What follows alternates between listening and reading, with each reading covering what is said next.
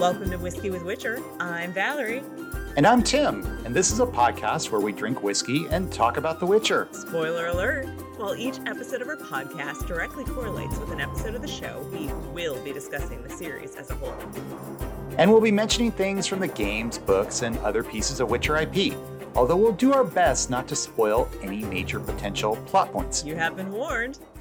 So, Valerie, it's time for the most important question of the podcast. What are we drinking? Well, Tim, this episode is very Geralt centric, diving directly into the mind of the White Wolf as we explore how the past is now shaping Geralt's present. In this episode, Geralt is raw and emotional as he tries to navigate fate versus free will.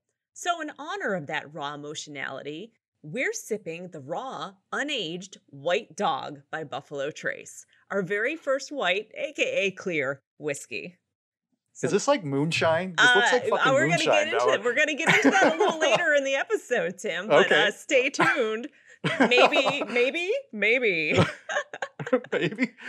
So, uh, um, yeah. Spoiler alert: this is moonshine. Does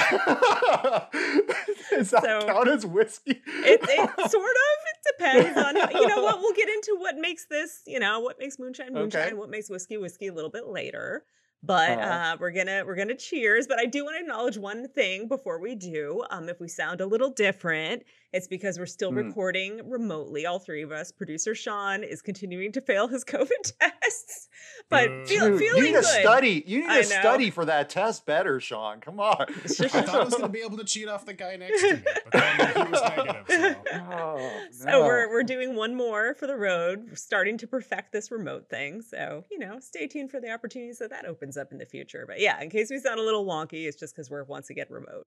But hopefully, is, Sean is better soon. Yeah, and and this is unique in that like we've not recorded a quote unquote regular episode mm-hmm. um, remote. Uh, so we actually had to get two bottles of this white dog. Yeah. Um, moonshine stuff that Valerie is inflicting on us. So I gotta say, guys, you, white, white know, dog, white wolf. Come on, man, it was right there. I mean, no, no, yeah, I get why, I get the connection, but it's like, it's like. I don't know if we, we get a screen cap of this, or you know, we'll have to. Actually, Sean, you know, I didn't even think you. about it. I didn't even think about it. I did, I opened this without taking a bottle pick the way I normally do because this is not how we normally do it. Mm. But um, you know, like it's um, I don't know we're holding there it up so John yeah, yeah, there we go. Okay, that should um, enough. And um, and we'll take a I'll take a proper bottle pick, although the bottle won't be full. Um, might even be empty. Guys. You, you could pour water good. in there, Tim, and no one would know the difference. That's true. That's because a good point. Because it's clear. that is a very I'll good know. point. but um, but yeah. So um, th- this stuff is not like what we normally drink. It looks like vodka. Um, it smells like ethyl uh, what is it ethanol ethanol yeah uh, this is and it's like something like 126 proof um i'm gonna i'm gonna you know try drinking this neat as we normally do but god damn guys i probably will have to stick some ice or water in this at some point yeah so all right all well, right cheers well, Valerie. cheers let's see how this goes that does not taste like whiskey to it's, me. No, it's not say. as bad as I thought it would be, though. It definitely has a burn on the back end, but yeah. Yeah. I don't know. that is we're gonna have some interesting conversation on this because one that is that is strong yeah and it's not like not like whiskey in my mind um not exactly my sort of thing but mm-hmm. um but we'll drink it because that's what we do it's not, here it's not your sipping moonshine no i mean i'm just i'm not really a, a moonshine guy yeah um but when I saw it, that's what I thought. I'm like, wait, what? What are we drinking? Are we sure this isn't shine? well, maybe the moonshine will aid you, Tim, because mm-hmm. it's time for our next segment that you get to lead. ah, the summary, summary on the spot. See, and I never prepare, and this one I should have prepared a little bit for because this episode was all over the mm-hmm. map. Um, so yeah, okay. Episode nine of Hexer um, Temple of Melitele. Um, is that how you say it? Valerie? It's you can say it however the f you want, Tim. I like how you Melitele, say it. Melitele, Melitele. You say Melitele. Melitele. You say Melitele. That's what I the way you say it that I like. Listen to your There's heart. one way you say it that to... I like. Uh, well, like the thing is, I my heart is telling me Valerie's uh, saying it the best way, but I always forget which way it is. Melittle. Yeah. All right, so Temple of Melittle, um, which brings back our our our all like all of our favorite, you know, Hexer, Witcher, MILF, um, Nenneke. She's back. Um, but before that, we get Geralt in another swamp. fighting Another swamp. Uh, fighting another weirdly off-screen monster that I don't know looked like a giant log to me. um, I'll give him credit; he is fighting with his right sword, his correct sword this time, and maybe the reason he doesn't fight with a silver sword is because he seems to get his ass kicked using it. Um, because he gets hurt, ends up needing care, and so he goes back to the Temple of Melitele, where he is healed by Nenneke and one of her acolytes named Iola, who kills him by getting naked with him in bed and but not having sex with him. I don't know. We'll talk about that. um, meanwhile, we are reacquainted with our boy Falwick, aka Guido, uh, Guidon, whatever you want to call his name, Vidonia, as Valerie seems to like calling him. The answer Um, is Guido. yeah, we're reacquainted with him who he's joined this new order of knights and has like a new um, directive to to rid the kingdom of all these refugees, but also to kind of look for uh, um, Calanthe's granddaughter who has escaped Cintra when it was attacked, um, and who they believe is hiding. Now we know we're talking about Ciri, but they're all vague and kind of aloof about it. Anyhow, um, so he's off looking for her, which brings him eventually to the temple and um, a, a showdown confrontation between him and Nenneke with Geralt um, and this other, you know, um, knight called Ta- Tylus. Talus. We'll have to talk about how the right way to pronounce that. Um, anyhow, they all kind of get in each other's face. Talus throws a glove down and kind of just looks like an idiot doing it. Nenneke kicks their asses out, and um, and meanwhile, Ciri and um, Geralt get start getting pretty close to each other, like like not weird, just like friendly close, like you know, father and potentially daughter close. So they start getting to know each other better, and then meanwhile, we also find out like that that Falwick is looking for someone who's truly evil, and um, the person that's suggested to him by Talus is our girl Renfri, who seems like she's a lot more evil in this world. Mhm. Again, we'll get into that. Um, all of this kind of culminates in a really kind of cool battle, or not battle, but like like showdown duel between Geralt and Talus that ends in a way we will discuss. And meanwhile, like just a little bit after that, it it it segues into an invasion of the temple by the this order of knights. And cut to credits, it ends on a cliffhanger. We the get a first one of these cliffhanger, yeah. had. Yeah. So all over the place. Um, but you know, I think that's the gist of it. I think I hit on all the big Yeah, beats. And if mhm. the's anything we I forgot, we'll get into it now. Well, let's get into it, Tim. Uh, get into it. What happened to my baby Geralt's face? He's got like a giant face scar now. Well, you're the one who's like, oh, like potion Geralt hot, like scarred up Geralt hot, like messed up Geralt. The more messed up he is, you're into it. Like you know, you and like like Joe were like all getting all hot and bothered over Halst, and Halst's face is half torn off. So what? His little scars should be like nothing. It's just weird because like they they do a lot of you know we talk about show don't tell and they do a lot of just like all this shit happens off screen and then you're just like along for the ride and you're like okay so he's all scarred and we don't know the story behind that which seems like it would be interesting or you know jumping way ahead but like they talk about Calanthe dying they're like yes when Queen, Queen Calanthe died and you're like okay that might have been interesting to like see happen you know Yeah, I don't Yeah. think anybody had Goodbye Cintra on their uh, Crossroads of Destiny bingo card last time. No. No, and actually, uh, since you're you're kind of jumping ahead and you know just talking like bigger, we'll, we'll get into the details, but talking bigger strokes, um, broad strokes. Yeah, this episode introduces Ciri, but like in the most you know kind of anticlimactic way possible. And um, I don't know what you did. What do you think? What did you think of that, Valerie? Like Yeah, how Ciri's introduced? It's a little weird. It's definitely, you know, I don't know. It's not. that much more climactic than how she's introduced in the books, I think, where she's just randomly they encounter each other in the forest with the dryads. I don't it's kind of similar vibe in that regard. But yeah, she's just kind of like But at the temp feels yeah. Go ahead. that feels more that feels more like like destiny. And I think that's kind of there are definitely people who are big kind of book fans who don't like um that the Netflix series introduced them the way that it did because like basically you know changing that story not doing that that story because it you know it it it I guess it, they, in their mind it feels more like it's destiny um the hand of destiny the hmm hand of fate or eh, like I guess you can maybe make that case here too but the fact that they're ostensibly introduced by Nenneke Yeah. um feels a little less you know um for like like a less less like you know kind of faithful i guess. And so i i don't know i don't i don't like it. And then also uh, we first hear about Ciri. Now obviously if you're a witcher fan if you've read the books you've seen the other show or played the game you know you know you know about Ciri but if you're if the hexer is the first time you're ever hmm getting this story um all you know is there was a child of destiny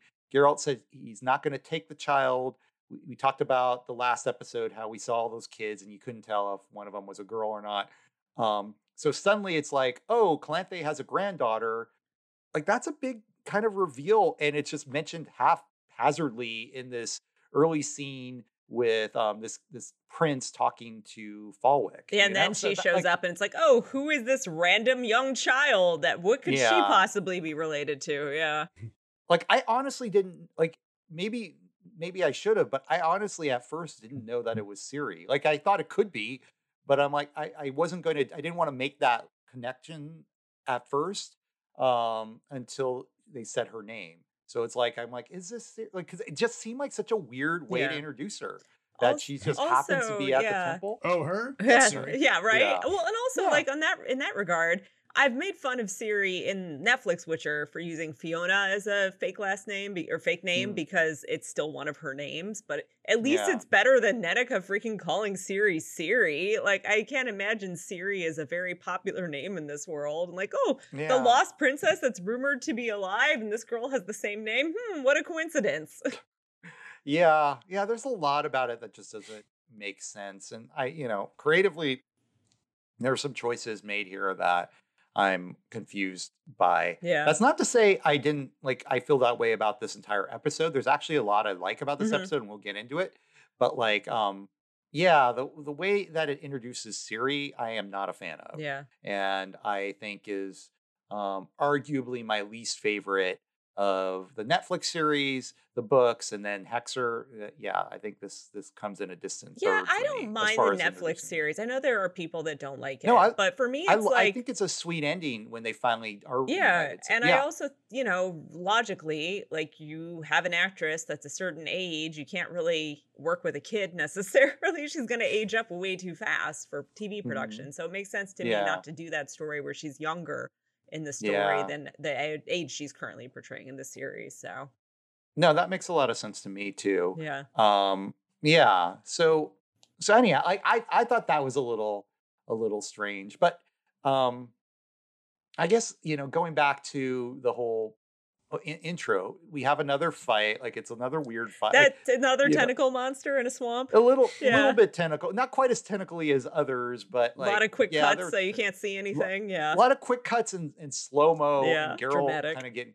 Um, this was probably the bloodiest monster Yeah. fight. He Oh, he was blown. drenched and gross and yeah, blood all over yeah. him and but um but it's still you you wonder why he's struggling so much with this monster that you could kind of barely see um considering how good he is at taking out you know people. Yeah. so um yeah yeah i'm kind of over the the monsters in the swamp. I wonder if we're going to get any more. I did think once again of that that heat monster scotch and i'm like ah, another opportunity where we could have gotten a it. scotchy yeah. monster, yeah. yeah but um you know especially because it wasn't a swamp. So um so yeah yeah and and i think from there we get um then this scene with with Falwick. Mhm. now here's another here's another criticism i'm going to lob at hexer which is uh you know we get a lot of Falwick in this episode matter Yeah. of fact i would argue this is the most um, Falwick and the most consistent Falwick we've gotten since the the very first episode.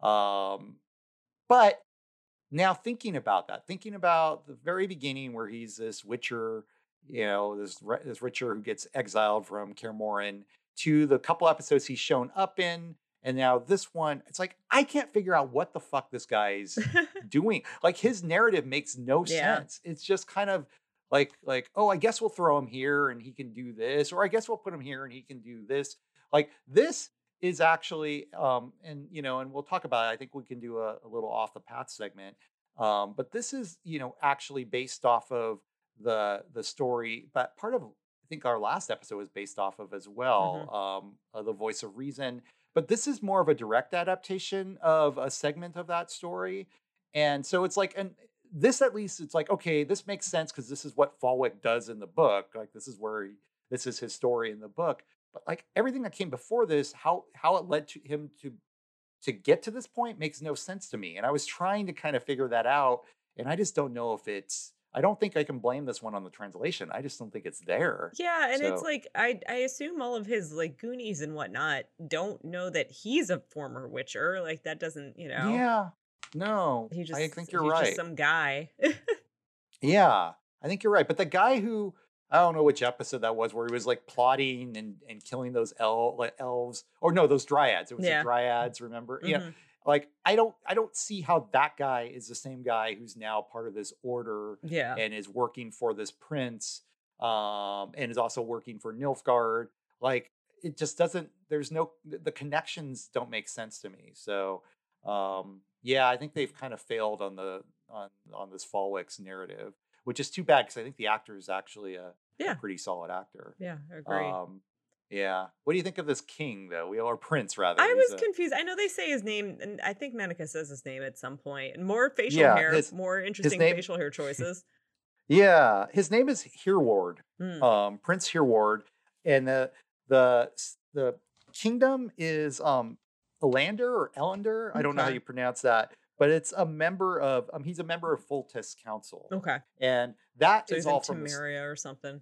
Yeah. Now that is all from um the short story. Okay. I don't know if exactly he's framed this way, but they use the same name, so um I think so. But but the the a little bit of um back lore for if you if you didn't revisit the story, um this Order of the White Rose, which is what um um, Falwick is a, a, member of, and this this Talus guy.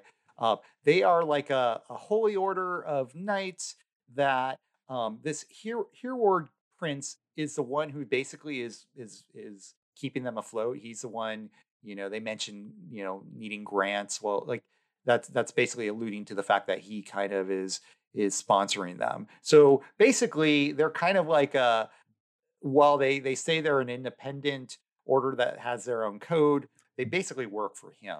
And so when, that's why when he, he says that, you know, he makes kind of reference to that in this scene. Um, that's what it's about.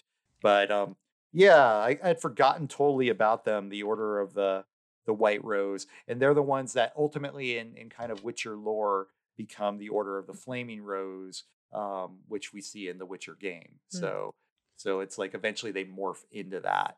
Um, Have but here no context from any of that? Sorry. Mm-hmm. Um, I was really confused uh, about a lot of things in that scene, but especially uh, just since you're talking about the order that he's a part of that they eventually bothered to explain. uh, what he said that he was, you know, part of a I forget how he phrases it, but like some kind of holy order, priestly order, spiritual order, yeah, whatever, referring yeah. to that. I was like, is he talking about like the Witcher priests? Like, but he wasn't one of those before, and also, why would he be talking about that? Like, I didn't know what else to connect what he was saying to. Yeah, yeah he had no, some that, comment, yeah, where he called them monks, like we monks. Yeah, yeah, yeah, yeah, yeah. yeah. Yeah, that makes that that's totally fair because there's no I mean, like otherwise, how do you make that connection? Like I, I, you know, um, or make that leap? Like there's no explanation whatsoever. That's what I'm saying. I think they really fail with Falwick's story and trying to kind of connect all these different dots. And they and, sh- they um, shoehorn Nilfgaard in there too. So like, yeah. and then this king's like, "Oh, I know you work for Nilfgaard or whatever, and Nilfgaard wants this princess, and go find this princess for me while you're doing all this other shit." Yeah, yeah. I mean, it's it's just a lot, Um, but you know something I did like if we were able to move off of Mhm. this this scene with Falwick. The next scene I remember um, is now Geralt coming to um, the temple, and one thing I was struck by with but with this episode is um, for Hexer and for like you know what their capabilities of um, some really good sets, some really good on Yeah. location, you know, um, and some good shots. Like there's a shot of um, of you know um, Geralt coming up where he's kind of weak and, and basically falling over in his on on Roach, Mhm. um, but riding up to like the gate, and you you can can kind of see him through the gate through the portcullis, and you know from inside, you know it's a temple, but it looks a little bit like a castle, and I'm just thinking like like this is this is pretty good shot. Like this looks Yeah. like something that actually has a a budget, um, and um and was you know pretty atmospheric. It also helps, I think, that it was um this episode was clearly shot or it's supposed to be during the winter or just in a colder kingdom because it's snowy and you know and and it just feels a little bit more um I don't know. I guess what I think of being traditional Witcher, but Yeah. you know, I don't know. I don't know why I think that because he's not always up where it's cold. But I like I, I did like this shot with him kind of coming up um to the temple. And then he falls over and next you see he's inside and um Nenneke's helping him freaking out about how badly he's One he's of the things up. I really like about Hexer is that they do show like the wear and tear that witchering takes on him and the physical Yeah. damage and how he doesn't just That's true. rebound from everything. And there's a lot, you know, it's like tough. Yeah, I mentioned a Yeah. scar at the beginning, but like he gets beat up a lot and he and there's Yeah. long term consequences of that. And you see it later in the episode too, after he's sort of healed, but he's still trying to like move his sword arm around and stuff. Yeah. And it's, it yeah. takes time you know it's not he's not able to instantly rebound even though he is a witcher and does have these you know mutated genes it's still not a perfect yeah. solution you know Yeah, no, for sure. And that is something they do well. Now I don't I do feel like Mikhail sometimes his his, he's a little his too like physical acting. "Oh, Yeah, it's a oh, little bit too ah." Yeah, exactly. I wish I wish they could have seen your face. but you're Ah, ah. it's basically Yeah. like people playing football or soccer as we would say in america it's like the guys Yeah. when they foul and they're like oh Yeah, no, yeah, oh, yeah, ow, ow." like when they flop. or, yeah just know, flop on the ground Yeah, trying to trying to they take a dive trying to sell it. Yeah, no, that's that's a little bit what it felt like. Uh. Um, you know, I like Mikal. I'm not trying to, to Yeah. throw shade, but like that's not his. You know, he does sometimes look a little his pain face Like I, rem- leaves a little Yeah. to be desired like I remember the episode, the one where, that adapts um the Shard of Ice, Yeah. where he's taking that bath. You're like, it's the least sexy bath scene Yeah. ever, you know. And you're right, but he also kind of like part of me. I remember when I was watching it, I'm like, what is going on with it? Like, I guess like it took me a minute to realize, oh, he's supposed to be in a lot of pain because you know he just looked like he was like. I don't know, walking around kind of stiffly for no reason to me for a bit. And I'm like, oh, okay, all right. I guess he was supposed to be messed up. So, um, The sensitive boy eyes are definitely what got him hired. yeah. But like now, what do you think? And this is also the scene that introduces this character Iola. Uh, Iola's got some she's from- unfortunate nun hair, I'll tell you that much. Yeah, Um, she's from cuts. She, yeah, she is from the but she's short ready to story. make up for it. yeah, she is from the short story. Now, yes. if you remember, um, I'm sure you do. The, uh, anyone who's read um, the first book, um, Witcher short story book, The Last Wish. So, you know, for most people who decide to read the books, this is probably the first book they pick up. Probably most people, and this is the very first scene or very first story that they read when they open up the book. It's this little, you know, interstitial interlude before they go into the Striga story where Geralt's in bed and Iola basically crawls into bed with him She- and like Boobs boobily, Tim. yeah. Um yeah yeah like you know pretty much crawls in bed and like you know Nate like yeah, gets you know throws off her her, her robe and yeah shoves her boobs and all On over his him. face, right? Doesn't Yeah. she like brush Yeah. her nipple against his face Yeah, or something? yeah, it's like, okay. and then okay, I'm- I'm think- we're uh sure. and, and then I and then I always figured, you know, they pretty much just rides him, and that's you know, and then Yeah. we cut to cut to you know, yeah, flashback. Yeah, but it's like it's like yeah, that's the first. It's like a two. It's like two pages, I think, in the book, and that's pretty much it. You know, we pretty Yeah. much just sum sum up some summarize that whole first part of this voice of reason story. And so like I remember when I was reading it, I'm like, what is this? Who is this? What's going on? Um Is it don't- also like a by the healing power of boobies kind of deal, or is Yeah, she just like- going for a red? Uh, so okay in the in the book and maybe we should have saved this for um um, Eh. um off the path but we don't have to like well well like there's enough we there's other stuff we can talk We can about always there, talk about the healing power of Yeah. boobies. yeah in the book it's honestly In our new it's- segment, hmm no in the book honestly it's more she fucking wants Geralt and Geralt seems to be down he I think he maybe thinks she's um she reminds him a bit of of Yennefer and this is when they're on a, a break We were on a break. Yeah, but he seems he seems down. Um, and um, and yeah, no, there's no healing there. However, um, and here's where I get, where I bring it back to Hexer. She, you find out in the next um, the part two of Voice of Reason that comes between story one and story two in the book. Um, you find out that Iola is a kind of a seer. She falls into trances and can, um, when she does that, she can gain um, information, you know, possibly gain information about um, the person she's focusing on. So in this case, Geralt, um, you know, focusing on. yeah, Nen- Nenneke wants to in the in the book. Nenneke wants to um, have um, basically have Iola fall into this trance and kind of um, get whatever sense she can get from from Geralt because it might tell him a little bit of something. Geralt doesn't want to do it. He's like not having any of it. Um, but you find out that she can do that, and so I think that's what's going on in this scene. So for people who haven't seen it, there is no sex scene between Iola and Geralt. I thought there was going to be for a hot minute. I'm sure both of you guys did too. Hey man, Um, that uh, that blanket's doing the Lord's work because uh, you definitely get Yeah. a nice pan of most of Geralt, yeah, which yeah, I'm not naked, mad at. Naked Mikal, all, all messed up in bed, but still kind of looking kind of sexy. And then um, Iola crawls in um, naked on top of him. Um, but rather than you know, like like what did you say? It boobing boob, Boobing boobily. Yeah, rather than doing that, um, she just kind of sticks her hand over him and does some weird sort of hand movement thing. I don't know. Looks like she's trying to like, you know, yank a, alien, you know, xenomorph out of his chest or something. I don't know what she was doing there. Yeah. Um, but I think it was supposed to be maybe this trance um, that was or that was alluded to in the the short story because then um, it cuts to this weird scene where you see a bunch of things from Geralt's past.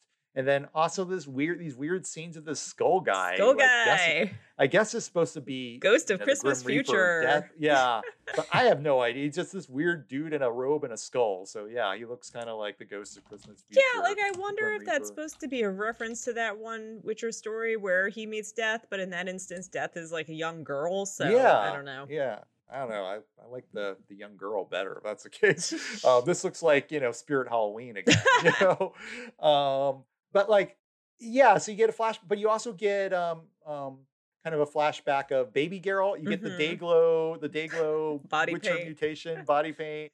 Bad weekend in the desert, baby Geralt. Yeah, you get you get Vesemir, a, a flashback of Vesemir, and then you get his his Geralt's mom. You know, Mom is back. Now I was a little disappointed we didn't get Old Witcher. I thought we'd get Old Witcher. Yeah. Um, possibly Hey, making yeah. possibly making out with Geralt's mom.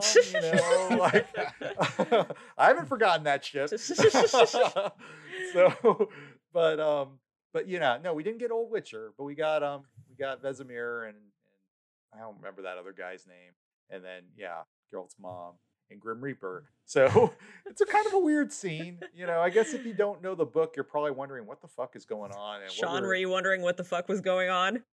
I was. Uh, I mean, I remembered all the flashbacks except for the. Uh, well, I mean, my mind went to Kael from Willow. Uh, the Yeah. skull face. Yeah, but like a Um, lame version of Kael. Oh, like, uh, yeah. The, like Kael- uh, Kael, that Willow came out in the 80s. This movie came out, or this show came out 20 years after that. It Yeah. feels like, you know, they could have at least matched the way Kael looked, but no. yeah, exactly. Um, Yeah. But yeah, I was like, did we see that before? Because that was the only thing that we hadn't seen before. We did. And I. We, Did we? Got, we got a very, Valerie, do you remember there was one episode where we got a, like a very quick, Yeah. you know, split second, and both of us like were like, what the fuck is What that? the fuck Two- is know, that? yeah. when we saw that in the pre and I don't remember which episode it was, but I do remember I do remember there was a moment where you got a quick glimpse of of that guy. You got a little more of him in this episode, but I still don't know. Like like I said, I think he's probably supposed to be death, but I Huh. don't. Um, you know, it's a little Yep, vague. Don't remember that. Yeah, yeah. It was just a real quick one-off, like real quick scene, just enough for us, Valerie and I, to notice it and be like, "What the hell is that?" That's about all I remember about it. But um, um, yeah, you got like you, you got like these weird flashbacks, and then I think you know Geralt wakes up and he's I don't know if that's when he wakes up at that point or if he's just doing a little bit better. Um, you know, at one point they introduce Ciri. I think it's maybe this next scene. Is that when it when she's there asking questions about him and Yeah, she's in the initial scene with like when Iola jumps Oh, into be- bed with them, and Nenneke's Oh, kind of okay. like, "Okay, and now you can leave," and Ciri's like, "Aw." Oh, okay. but then later, when he's um imagining his I mom. I No, know, no, right? no, no, Yeah. no. uh, later, um, when he's imagining his mother, like she's actually real. Ciri is really there, That's like right, giving him comfort, but he is hallucinating that it's his mom. That's right. And he's, he, he even says something like, you know, I, you know, I, I thought I'd never see you again. Or so I didn't, it's not that, but something like that. Um, yeah, yeah. So, okay. So, so Ciri is there, but we don't know who she is. She's just this random girl. I mean, like we could figure it out. Obviously Valerie did, but I didn't want to jump to the conclusion. Well, at what point does Nenneke call her Ciri? Because Nenneke does call her by her name at some point. I don't think she does until Geralt or someone asks. Yeah, her. Geralt asks, and she's just super casual about it. Like, oh, that's Ciri. Mm. Yeah, yeah, that's what I remember. Um, after Geralt wakes up. So okay, so I think the scene after Iola is Geralt waking up, and you got yeah, he's talking to Nenneke, but you got Nenneke fucking like you know all like almost on the bed with him, sort of leaning over him, and you know like like I thought you know she she was all but like you know brushing her hand her hand down his you know bare chest, like it was just um. You And know, now he like- calls her mother. yeah, I think he does. But um, yeah, he but does. I noticed that as well. Yeah, multiple times. Mother. Yeah, yeah, but he has he has this like you know interesting scene, which like you know this this this moment where he's just like, um, I'm bringing it up because I have it in a screen cap where she says, um, you know, you have a body of iron, and I she's know. like holding holding his hand and Like, like, kind of Running her hand down his abs. Body I of mean, iron. yeah, yeah. It, it really felt like that to me. It was like totally Nenneke doing her weird MILF flirty Nenneke thing again, which I'm all in favor of. But it's like it's like clearly they're like leaning into this. And I don't know who on the Witcher team made this decision, but I'm like, like props to you, you know, person, because I would not have thought, you know, having like a, you know, having a, a Geralt Nenneke ship was ever something I'd have, but like I'm starting to get that here on Hexer. you know? So Yeah, they Uh, clearly had like my Polish counterpart in the room constantly saying, Nenneke fucks.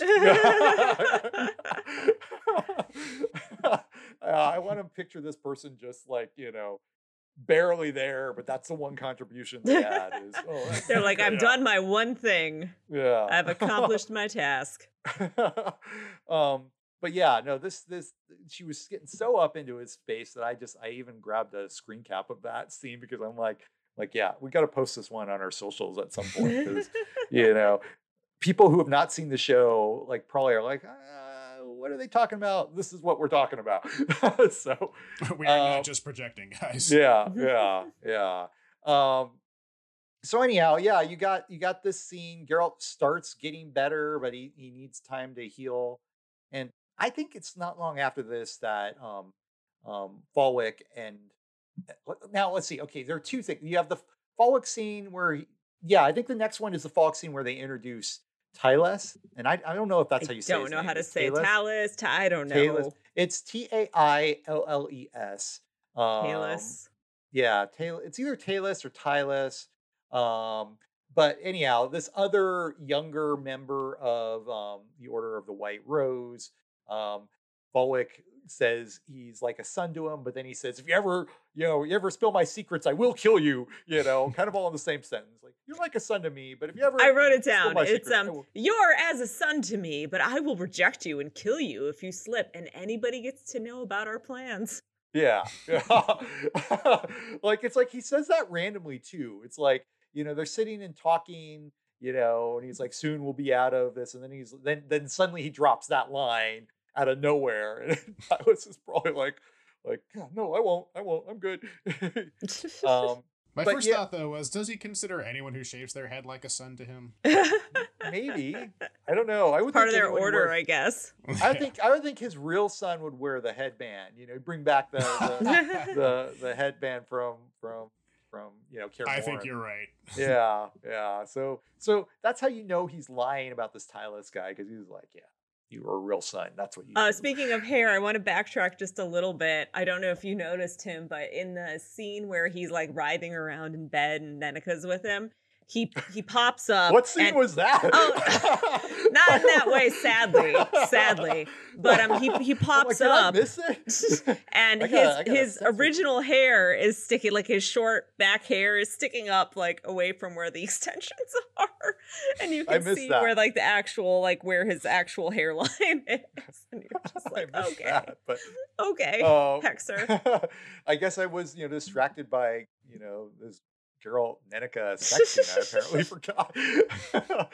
but yeah, all right. So this this scene where where they're kind of scheming um is when Falwick says he needs someone who's like evil, yes um, someone who has like hatred in their heart and like like cruelty is like how they get their pleasure and all these like kind of really sinister sounding sounding you know a little bit melodramatic lines and then he says do you know anyone like that and um and Talus Tylus mentions um you know Renfri but he he what does he call her he calls her so it's translated as threader Threader yeah and- which, I don't know if that's supposed to be Shrike and then I I, thought so too yeah it's pronounced like oh I'm gonna butcher this you ready it's like Jezba that's better than I would have done yeah Jezba yeah. something like Yeah. that yeah That's better than I would have done.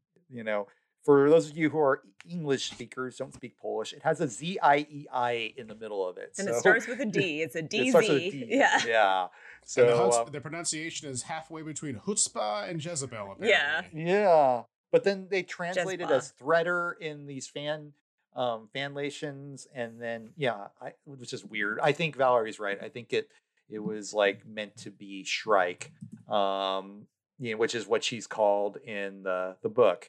And so So she's Um, not an evil seamstress. no, No, she is an evil bird.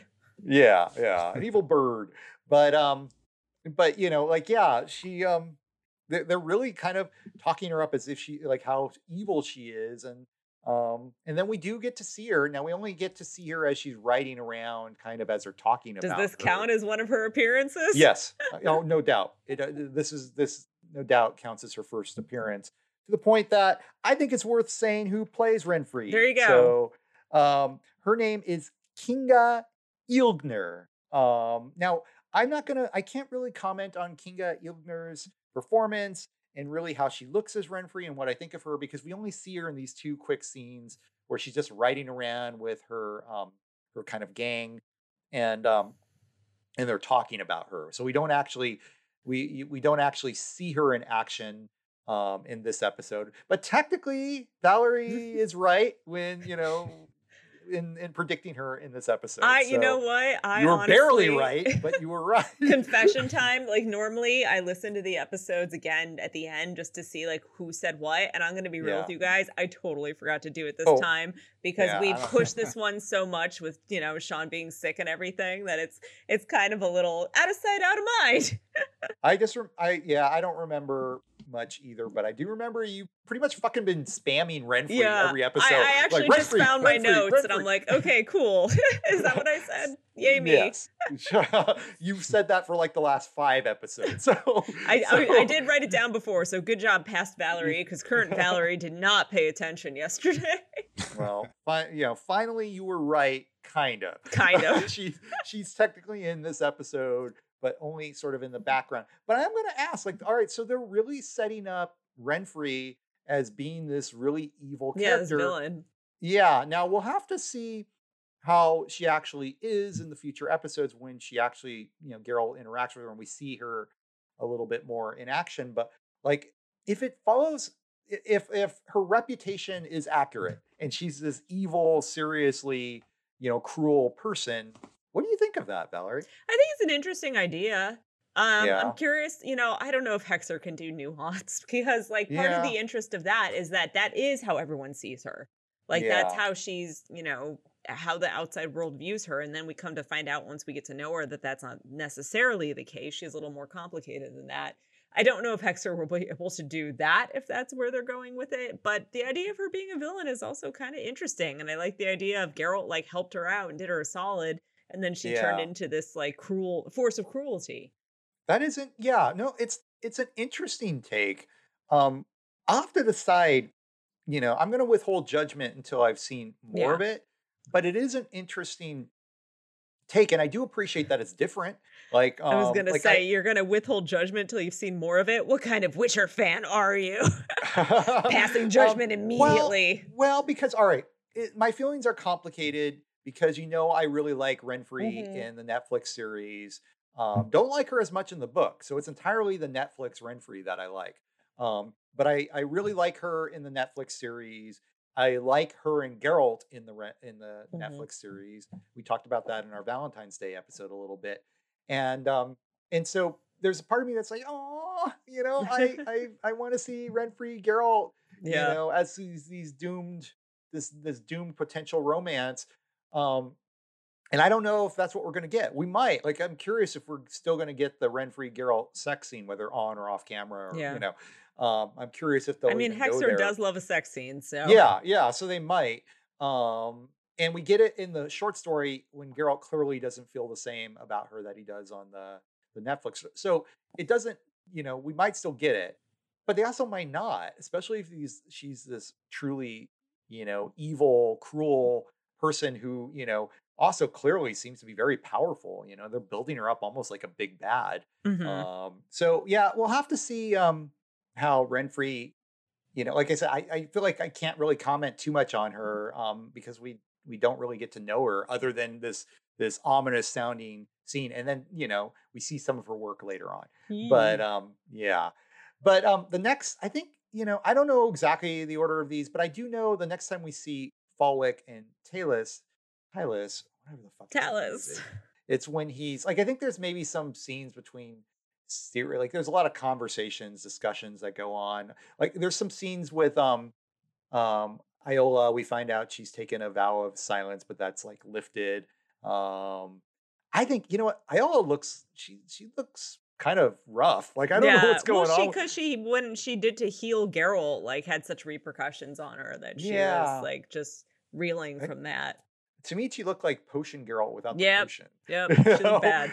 Yeah, like there's so many, and there's so many scenes where she's just kind of in bed and like moaning, you know, and stuff. Like not in a good way, like moaning, like like she's in pain, and like like and looking all like pale and sweaty and shivering. Like like she looks like you know. You know, she, Sean, you maybe could have relayed. She looked like she's been hit by the COVID bug a little bit. You know, um, yeah, there's a bit of that. Um, and then ultimately she, you know, she she does get to be where she's kind of wandering around and and she has some scenes with Ciri and other characters, but she always seems a little strange, you Yeah. know. um yeah, I don't know. I didn't get the sense that she was that strange of a character in the the book as she is here, but she seems a little odd here. Um we get other we see other of um I don't know if they're priestesses or what they are acolytes from the temple. Um, there's some discussion, you know. I know um, Nenneke is like worried about. Well, definitely others of them are worried about, you know, kind of the fact that these, um, you know, these these refugees from Cintra are getting um, getting rounded up. Um, you know, like the, a lot of them are elves, and we see these this scene with these elves that also look pretty rough coming into the temple and getting um getting food and you know I guess shelter there. So there's a lot of like sort of you know um, kind of anti-elf um, sentiment in this episode, and um, you know and and yeah, and like Valerie always likes to point out, all the elves have long hair. So. but yeah, there's a lot of these sort of like this sort of stuff. But the next really I think big memorable scene to me I get that I get to was. Um, and so to stop me if there's another one you want to talk about, Valerie, but it's the one where um, Falwick and and Tylus show up at um, the temple and basically, you know, tell um, um, Nenneke that um, the, el- the the elves can't stay there and um, and the um, and that Geralt can't stay there either. Yeah, the only thing that happens before that I just want to mention quickly is that he- Geralt encounters the dwarves. Oh, does that and happen they before that? remembered him. yeah, Geralt, you're right. Geralt meets this dwarf. They have a scene. Um, dwarf says that you know that Falwick is in there rounding up um, elves, and um, you know, and Geralt kind of questions it, and then I don't know, rides off, and and so I think yeah, after that, then you have the scene when Falwick and um and Talus come into the temple and confront um Nenneke, and ultimately, like I think I think um, Falwick says tells Geralt that he can't stay there, and um, Geralt says, "I'll leave in, in three days." And I noticed I, I I didn't notice this till the second time, but he says like uh, Geralt says, "I'll leave in three days." I assume that'll be okay. And Falwick is actually nodding, and then this Talus Yeah. like dummy like steps in like, "No, you will leave right now." or else you'll you'll hang from like a noose and I, I don't know exactly what the line is but he immediately like you know steps in and says leave right away and um and both and like Daryl just you know he's not having any of that Yeah. so That was a Uh, really fun, weird translation too. And he's like, no, your leaving will be immediate with a rope. yeah something like that um but there's there's this great you know this great sort of scene then like where yeah i don't remember exactly what Geralt says but he says something to um Tylus like you know um um I don't know, like like if you draw your sword, I'll you know you'll you'll regret it. Something something yeah. you know he gets in his face, and so Tylus throws down his glove, and um and you know Nenneke's already annoyed at them and and saying the you know talking about how this this this temple is is well it's un, in the in the kingdom it's you know its own space it enjoys it has its own rules Yeah. you know it's a sanctuary all are welcome there you can't you know just come and root people out like she's very much you know um standing her ground and yeah when Tyler throws this down she has this great line Yeah. where she says you've dropped something son pick it up you cannot litter here Um, that was an awesome line. That was a pitch move, Nenneke. Yeah and it is it is more or less from the the short story but um but yeah she you know she tells him and then actually and then her line what she follows it up with was um Falwick, take this idiot from here or there would be misery which is not the best translation but you get the gist yeah. you know but like yeah the fact that like he throws his glove down and everyone's just like you know What's this bitch idiot. doing? Yeah. what are you doing? You know, and um, yeah, and Falwick like um, you know, eventually takes them and they leave. But we know we soon learn that's not the end. I don't know. I, I do like this scene um between all of them where, you know, Nenneke's just tearing into these two Yeah. these two tools and um and Geralt's kind of standing his ground. Um even though I think it's like after this you see him what you were talking about earlier where he's trying to kind of um um, flex his sword arm and he's not quite able to do that. I think that happens after this scene. So it's like he's talking tough, but then you see him and he's like he's not really able to. He doesn't have the full use of his arm yet, and he's not fully healed. So um, so yeah, and um, and then there's a lot of stuff with Ciri, and I just I don't have much to say about it because it's just so awkward and weird. I don't know. Um, yeah, like, basically, Ciri and Geralt have conversations, and she's a cute little moppet, and yeah, but she's kind of demanding. She's like kind of a she's a former Ciri. princess. Yeah, that's a good point. Yeah. but um i don't know i found her a little obnoxious Yeah.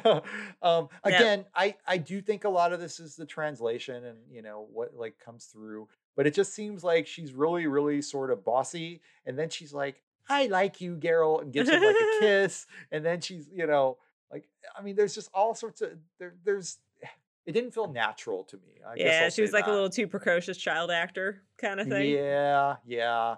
And and there's a scene with like Geralt and Nenneke where he um you know, basically I think she tells him he needs to take first of all, he's he's like, why didn't you tell me she was um from Cintra and that, you know, um he didn't she didn't originally know that she was um Pavetta's girl, the you know, the child of destiny.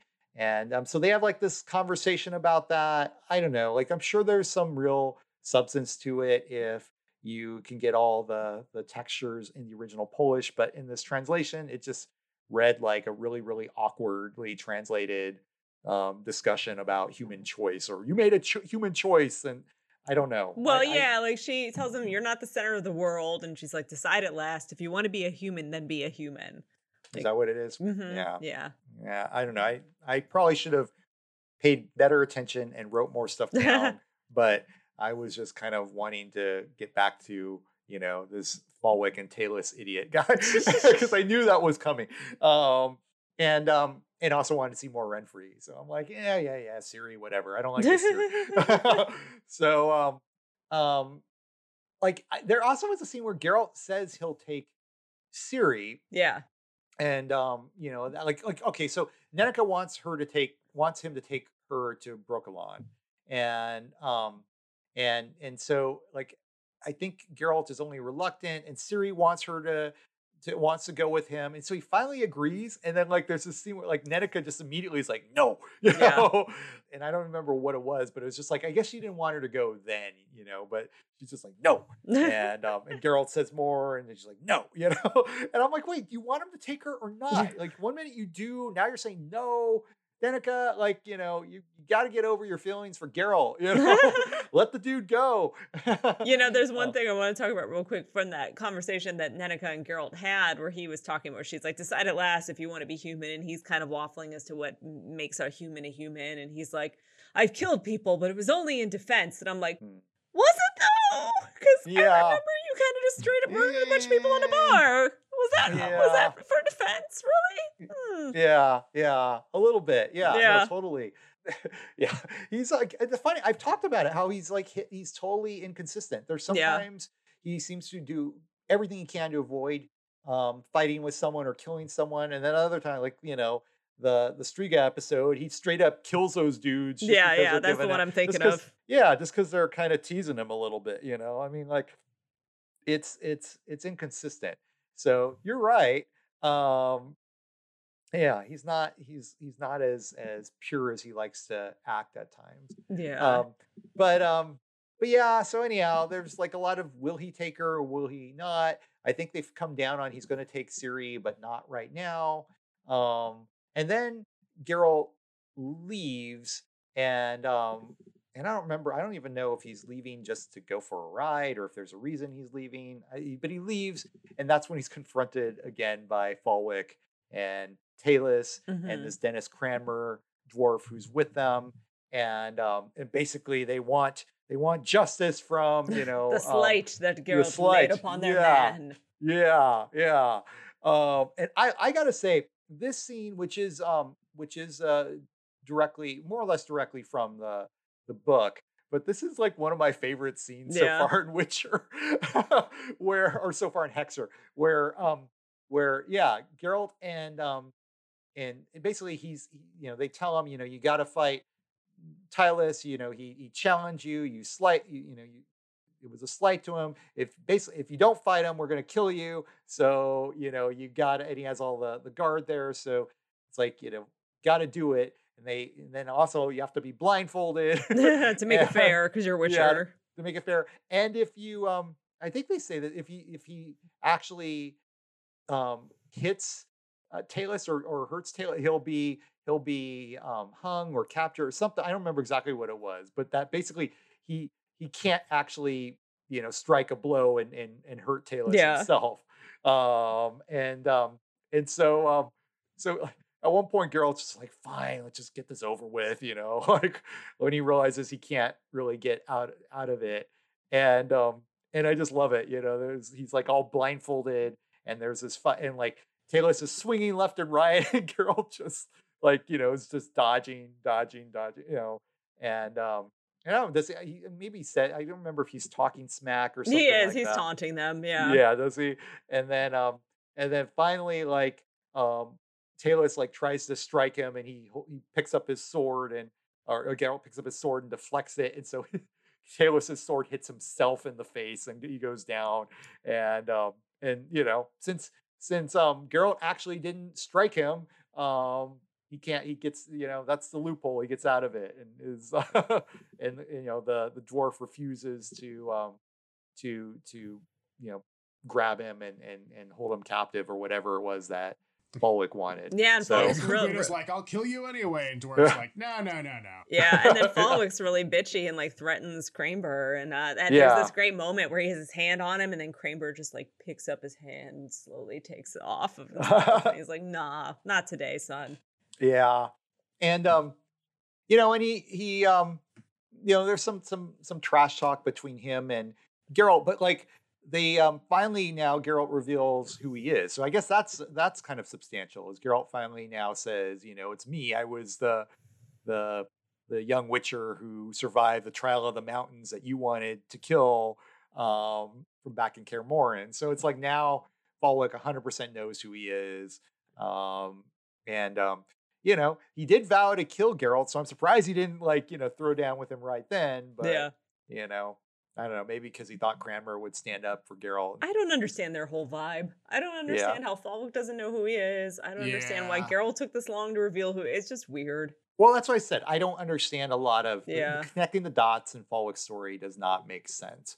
Um, but um, yeah, and you would think the white hair would have been a Yeah, like giveaway here's this for- white haired little boy that threatens to kill you, and then like 40 or however many years later, there's a white haired witcher that's Yeah, I mean, Hmm. I- could chalk it up to so much time has passed. Maybe, maybe Yeah. Falwick has forgotten, but um, but I don't know. Especially you know since he knows the Witcher, yeah. especially seeing Geralt kind of dodge all those blows. Although I guess that was that was the second of That was after he had already been banished, so maybe he wouldn't have seen how. Geralt Also, does fights. no one know still- that Falwick is a witcher? Because like, if he's posing as this human dude, aren't they going to notice at some point that he hasn't aged? Yeah, you would think so. Maybe that's why he's like kind of jumping from yeah, thing of- to thing. thing to thing. Yeah, he's doing it like vampire. You know, like how vampires sort of hide themselves. But still, they're like, oh, right, that kid I swore to kill did have white hair. yeah yeah it was weird Uh. um but i do like the scene up until that point um and then yeah like i think i think after that we you know things start kind of coming together Geralt is like riding around and that's when he finds um renfri's handiwork know, yeah, all a bunch of elves on spikes, man.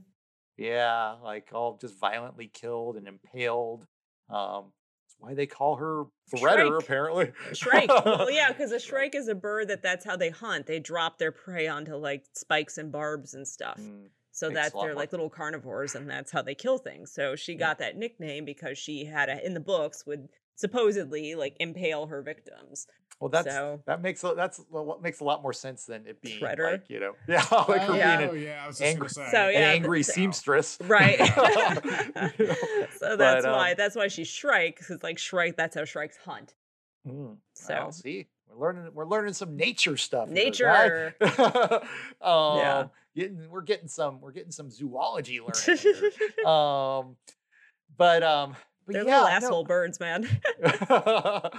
um so so yeah so that's that's what we we see we see the evidence of this we don't see renfri um the only Mhm. reason we know it's her is because one of the guys maybe there might have been a couple of them that were still alive but one of them Geralt talks to and asks who did it and he says this monster woman and we know it's renfri so um, they ask for Geralt to have mercy to put them out of their misery, and so he kills them, but he kills them very violently. You know, yeah, like, that was weird too. like like you know you could have just you know quick little yeah, little, just shoot through the heart. yeah yeah um you know or like yeah like like in I I don't know I don't think you've read Game of the Game of Thrones book but in that they tell you know just a quick blade through the ear you know it's No, painless yeah. and quick but like um that's how that's how he um um, what's his name? The the guy teaches the hound teaches Arya, you Mm. know, the, the gift of mercy.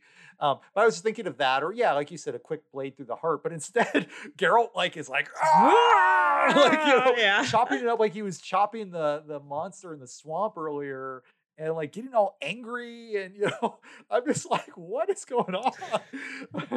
And then there's another one too. Like after he violently slashes up the one guy, there's some other guy Yeah. off camera who's like, "Oh, uh, me too, please." I'm like, are you sure? you just saw what he did to your buddy, man. Uh, you're gonna bleed out pretty soon, I would think. Yeah.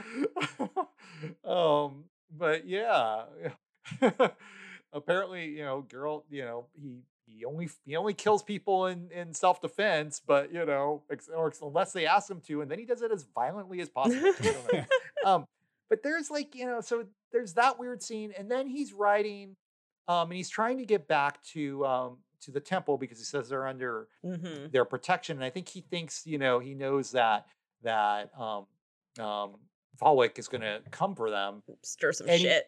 Yeah, but he's he's kind of blindsided by these these peasant people who have just had this one woman's had one of her sons killed by a monster, and he first like wants to keep going. He's like, "I'll be back, I promise," but you know they they lay the guilt on him, and he's like, "All right, fine, hold on to my horse, and you know I'll I'll be back in a day or two, and goes off into the woods.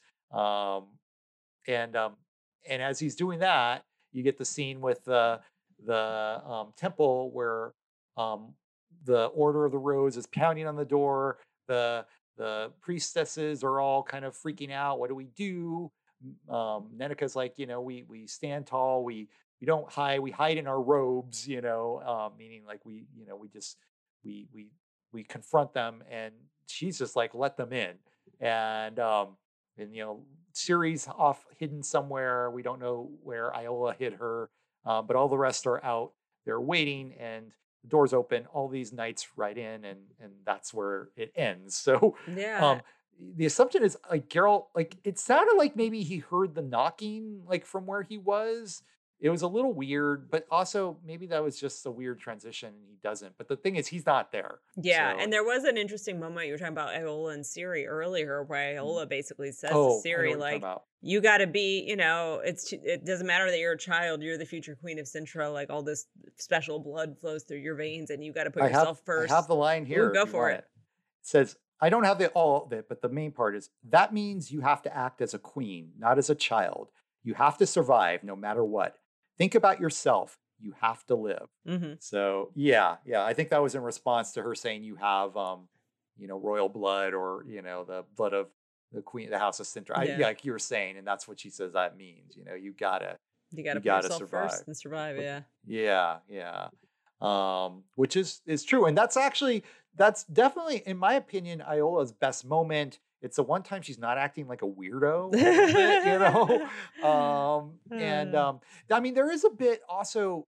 So, um, so there is a scene with, I- and I don't remember where it happens, where she says she she saw kind of death and destruction hmm and um and Nenneke says not here. Like like there is a little bit like Nenneke definitely seems to think, you know, um um the temple is, you know, um, sacred ground, like whether she's thinking Melitele will protect her, whether she's thinking, you know, they'll honor this sort of sanctuary, you know, this this this tradition, this sort of, you know, informal agreement that they've always lived by. Um, but she seems to think they're, they're that it's um, insurmountable or like you know um, impenetrable. Like like you know they might they might come in, but they're not going to actually um, you know draw blood or you know like like you know do violence here on this this sacred ground. And um and and I think Iola is kind of telling her actually you know I think this we're heading towards destruction and Nenneke doesn't want to hear it. And so so so there is a bit there there are some kind of exchanges there, but I do think I the scene with Iola and Ciri is the best one.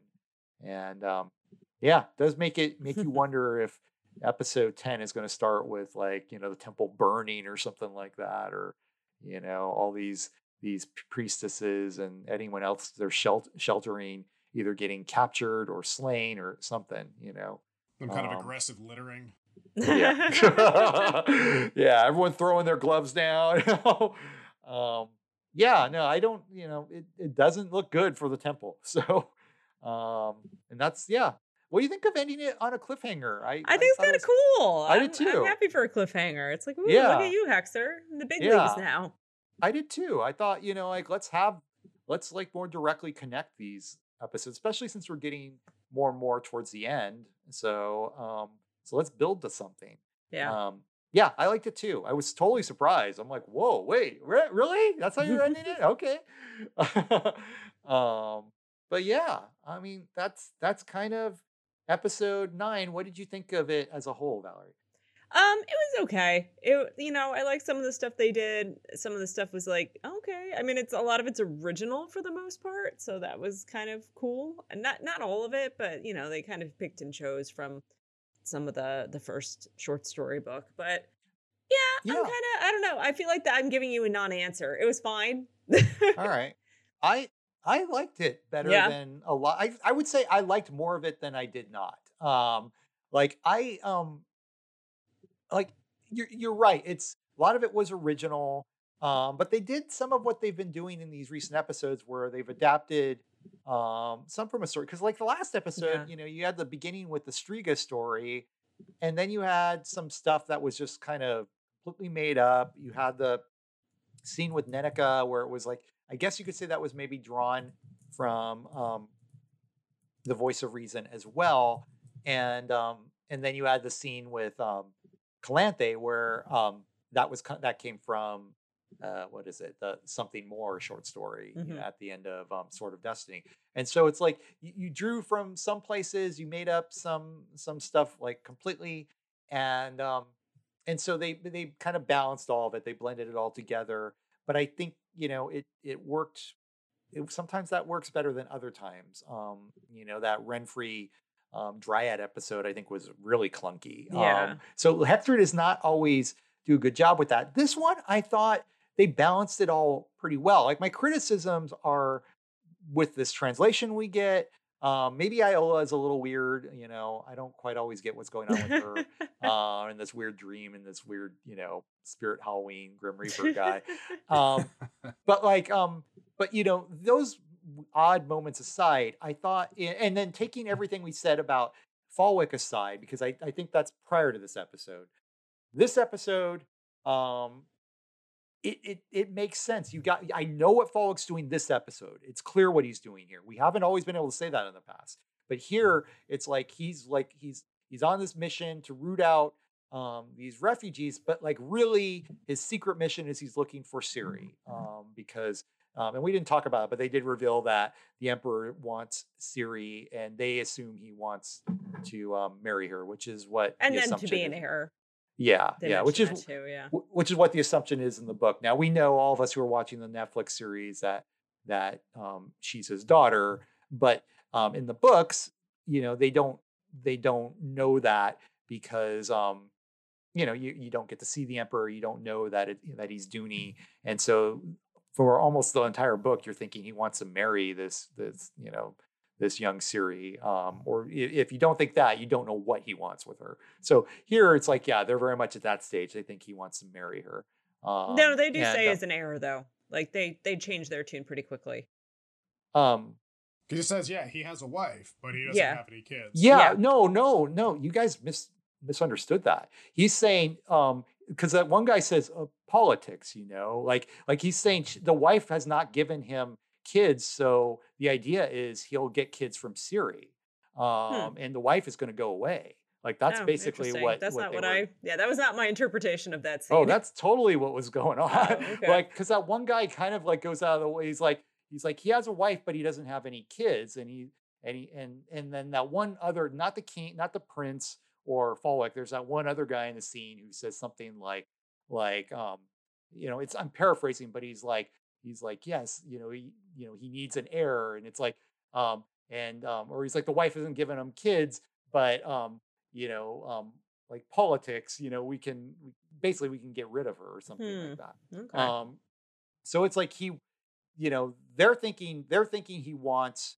her because you know because yeah, she could produce an heir, and with the um the the heir of Cintra as you know as his child, like basically it, you know it cements his his claim and then of course Nenneke thinks the same thing too. Yeah. You know, um, and the the temple. So I think that's where you're supposed to be right now, hmm. narratively, with this is thinking that. Um, like she even says, younger people have been forced to marry and stuff like that. So, you know, it's gross. Yeah, um, it was gross in the book too, but I think that's what they're thinking. Um, and um, and I actually, yeah, kind of like that scene because I'm like, oh, you're getting you're getting dark, guy. you know? um, because I don't think um I don't think he has he doesn't have a wife in no in the book. I was like, Pavetta, you survived that shipwreck? Where are you at, yeah. girl? so here's a question: since we're getting into all this, uh, all these politics, Uh, where's Eist in all this? Did he die? Along he died off Calanthe? screen. Yeah, he no, he died before in the last Yeah. episode where Girl Calanthe meet up again. There's this one line Yeah. like Calanthe is so sad because not only did her daughter die, but then Oh, her that's husband, the king, also Yeah. died off screen for two seconds. So Ciri is all she has left at that time. That's why she doesn't want to take want Geralt to take her away. Right, then- right. But, But yeah, then but- it wasn't Eist also weirdly the king of another Yes, kingdom. of, like, and Skellige. So what's Yep. going on? Skellige, that's right. Yeah. And so what's going on there? They didn't think Who that kn- one through. yeah. Okay. Skellige's like an island in off the far- book, in the book, he's like the second son or the third son Yeah. or something. He's not He's the not the king. Yeah. which is why he can go marry Calanthe Yeah, that Yeah. because he's not sense. inheriting. Yeah. but um yeah so anyhow um maybe not everything kind of fits together but like you i know what what um Falwick's doing um like his his motives are clear in this episode um you um you you don't quite know i mean you don't fully 100 know why he what he needs Renfri for but it's not it's easy enough to kind of you know figure out like all right he's supposed to be hunting el- elves and she kills elves. So um you know maybe um maybe you know he he just wants to be rid of all of them and he needs someone to do the dirty work um so you get kind of why they bring her in. You do get what kind of Nenneke's doing and you know and Geralt's just trying to get better you know and heal Yeah. for much of this. Um so it kind of all makes sense um in in so they balance the the established story with the new stuff better than they, do i think on average and so i think this episode like works by and large and you know the fact that we're getting more Nenneke and we're getting a lot more Nenneke and i think she's fun the fact that we're getting um you know we're finally get a good you know Falwick episode and that they're setting up Renfri there's a lot here that i like um so um yeah i i i'm not going to say it's my favorite hexer episode but i would i would say there's a lot more of it i like than that i don't like but i will say something that i um, don't like more than I do like. Does that make sense? You know, like I like a lot less than I than the stuff I don't like is this whiskey. That was very Not awkward, but you know you know what I'm saying. Whis- whiskey bad, episode Yeah. okay. I blame this whiskey for the fact that I could well, not. I'm going to tell you a little bit about this whiskey. I don't have too much information, but we as we mentioned earlier, quotes? whiskey quotes. Uh, Yeah. White Dog is by Buffalo Trace, which is a company out of Kentucky. Uh, the term white dog actually refers to whiskey that comes straight off the still, sometimes known as hooch, hey, or, or, or moonshine from Uh-huh. earlier in the episode. Um, it's unaged, which means that it spends no time aging and absorbing flavor from barrels, although water is usually added to dilute the alcohol content. The lack of barrel aging is also what accounts for the clear, aka white color. So when you're aging it in the barrel, that's where you get like the brown color from. But since this doesn't age, it's not brown. Uh, this particular bottle, you were close, Tim. You said 126. It's actually 125 Uh, and uh, 62.5% ABV. So Ah. there you go. I gave it one more proof. point. One more right. proof. So not a fan, huh? Don't like drinking uh, ethanol? That's what it tastes like we're drinking. I mean, Not like an all this- Everclear fan back in the day? like all this stuff the more of it you drink kind of the less you mind you know but i i'm i'm not a fan of this. Sean is this whiskey? Like i know you're not drinking it but you, you know what we're drinking. Is this whiskey? Is this you know can you call this whiskey considering it's not aged um at all? And You you definitely can't call it uh like bourbon or rye or um or you know scotch. I mean, in Scotland they would not call it whiskey. yeah. Um, because you know bourbon and rye they all have to you know they have to be aged a certain amount. They have to start out in uh, you know virgin barrels of uh, virgin white oak barrels. There are fewer rules for the, like a lot of other uh, places around the, the globe. Uh, but in america i don't know the rules are getting looser and looser. Like traditionally uh, it would just be like moonshine yeah um, but uh, I'm not sure if they've like revised the laws to to accommodate people wanting to brand things as unaged whiskey. I mean, they do call it whiskey on the bottle, so you know Yeah. it's it's um you know But by so their Fireball, so yeah yeah by their label, and I think that's kind of how we how we kind of that's that's that's a gauge we use in deciding what we're going to have on the podcast. So I think this is fair for the podcast um, if we're sticking just to whiskey. But I don't know. I don't know if it fits my definition of whiskey. I, Um, I'm going to argue with you. I don't think they actually call it whiskey on the bottle. They make They- reference to whiskey. Oh no, it does say. Never mind. I lied. yeah. It does say at the very bottom. In the back, Yeah, they're very careful to be like, "Oh, it's a whiskey distill." You know. yeah, it says whiskey distilled and bottled. there you Buffalo go. Trace Okay, you are correct. But but you you are right. Like they don't like like for then you guys will post a picture of the bottle, but it doesn't say White Dog whiskey. It says White Dog Mash Number One. Mhm. Um, and um, and Valerie's right. They they while I, they do say whiskey on the bottle, it's not it's not prominent. Um, so and it certainly doesn't look like whiskey. Like if I saw this, you know, and just kind of gave it a quick look, I'd be like, like because it's clear, I'd either think vodka, or if I looked a little closer, I'd be like, oh, moonshine. And I do wonder where they shelve this in liquor stores. Um, I don't know if Sean has any idea. Um, if you do, speak up, Sean. But like, I do wonder if this would go um, with the moonshines rather than with the, the whiskeys. Do you know, Sean, or no? Uh, in my store, we have we only have that in half bottles, Uh-huh. and all the half bottles sit together behind the register. Oh, okay. So, it's it's- not in the whiskey section, but I don't know that it wouldn't be. Mm, okay. Um, are there other white whiskeys that you know of that like you you guys stock or that you've had or um Uh, I know Jack Daniels does one, or they have done one. I don't know. If, I think it was a limited release. hmm, Uh, I think that was the one I tried and didn't really care for. yeah. Um, there's one I've seen at least one other one also. Yeah, there's uh, well, there's Johnnie Walker, the White Walker. I'm not sure if that's actually white or not. Uh, Death's Door White Whiskey is one. Hmm. Um, we've got Buffalo Trace, the one we're drinking right now, and then there are some that are leaning into the moonshine. There's an actual one, um, Japetha. I'm gonna say J E P T H A, Japetha Creed, and that's a moonshine. They've got moonshine on the bottle proper. yeah. So there are some out there. Yeah, yeah. Well, it's I, I'm not gonna like you know trash moonshine. It's just it's like I don't know if that's. I feel like this is more moonshine than than Yes. whiskey, and um and by that then it's like hard to really you know assess for me because I'm certainly not a moonshine drinker with any sort of regularity. Um, like you know this is one Valerie Yeah. where I actually hundred percent agree with you. It tastes like booze. Yeah, it tastes like burning. Uh, there's also Tastes uh, like there's also a Hudson. New York one. There's a High West does one. Oh, I so was- there's a few. George Dickel has one. So yeah, there's something Okay. called I think it was Sutton. the Dickel one I had. Yeah, Okay.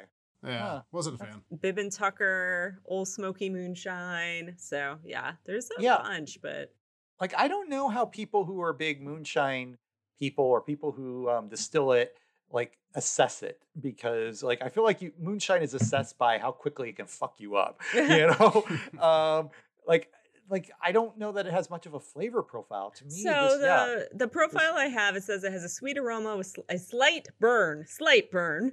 The corn coats the tongue with oil and vanilla, so it's supposed to be corn forward. With uh, I can get the corn. I mean, I'm I'm smelling it and I'm like, I guess it's probably maybe it's sweet compared to moonshines, but like compared to, you know, 98% of the whiskeys we've had, no, I wouldn't say this is sweet. Um, not Yeah. by the not on the nose.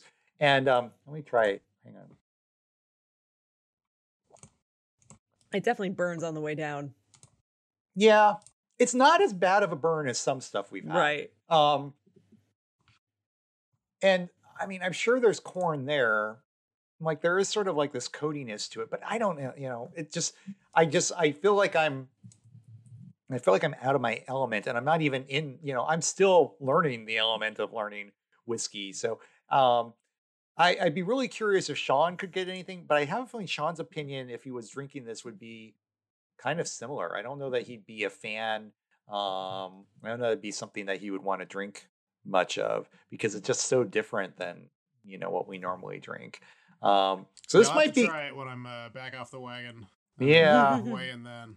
Yeah, and it's interesting because it's like again, I'm not a big moonshine guy, but it's like sometimes we'll have whiskeys and we're like, oh, I don't like it straight. I don't like it, you know, neat, but like it might be good as a, you know, in cocktails as a mixer whiskey. I can't see mixing this with anything. Maybe, maybe if you're a more of a professional kind of experienced mixologist, you could I could see using this as part of a a, a bigger, you know, cocktail. Um, but like, you know, I wouldn't make like an old fashioned out of this or a Manhattan out of this or a, you know, um, I don't think I'd even want like a whiskey sour or anything like that out of this, you know. So it's just like the the standard kind of cocktails this would not work for. Um, so yeah, I don't know. I, I feel like, like this is a whiskey Coca Cola kind of situation, or a you think so? like, yeah, just throw it in um, one lone mixer. I wouldn't mix this with like try to make a cocktail out of this necessarily. I think I would I, well, I think bring it ex- to a party and be like, "Here you go, have fun." I'll bet you a, a good mixologist oh, yeah. make a cocktail out of this. But like, um, but yeah, Tim, I, I, I, am not a good mixologist. Yeah, no, no, neither of us. Maybe Sean could. I don't know what Sean where he assesses his his um, cocktail making abilities at, but yeah, I think you and I would not be float it on that. top and set it on fire. Yeah. Um I didn't yeah, mess this... around with moonshine, but uh yeah, we could have some fun with that. this I've had a few moonshines, but uh never tried to mix them. Yeah. like this, Valerie, honestly, this this feels to me like uh uh you know, a spirit that we would maybe do shots of when we mm-hmm. get a review. Oof. That's what this. That's Oof. what this you know, feels like. Painful. would that it be more suck. painful than that rum that we just had? Uh, I think so. Yeah. oh, really? Yeah. Um, I don't know. I feel like that burned more than that did does. burn as well.